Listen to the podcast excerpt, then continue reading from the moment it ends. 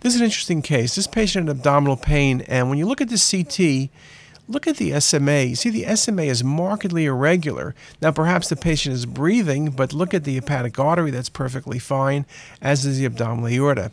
So, we're looking at a process that really is causing a vasculitis of the SMA. This is not the appearance of atherosclerotic disease. You look at the aorta, we don't see any plaque of note. Spasm is a possibility, though I've never seen spasm in the SMA.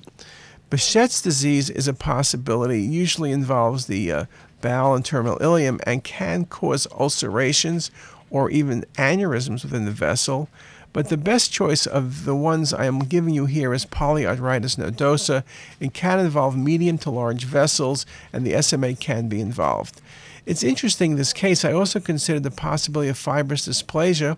And if this was a renal artery, fibrous dysplasia would be a great diagnosis, but I have to admit I've never saw fibrous dysplasia of the SMA. And uh, this patient has a definite vasculitis clinically now, and polyarteritis nodosa is the presumed diagnosis.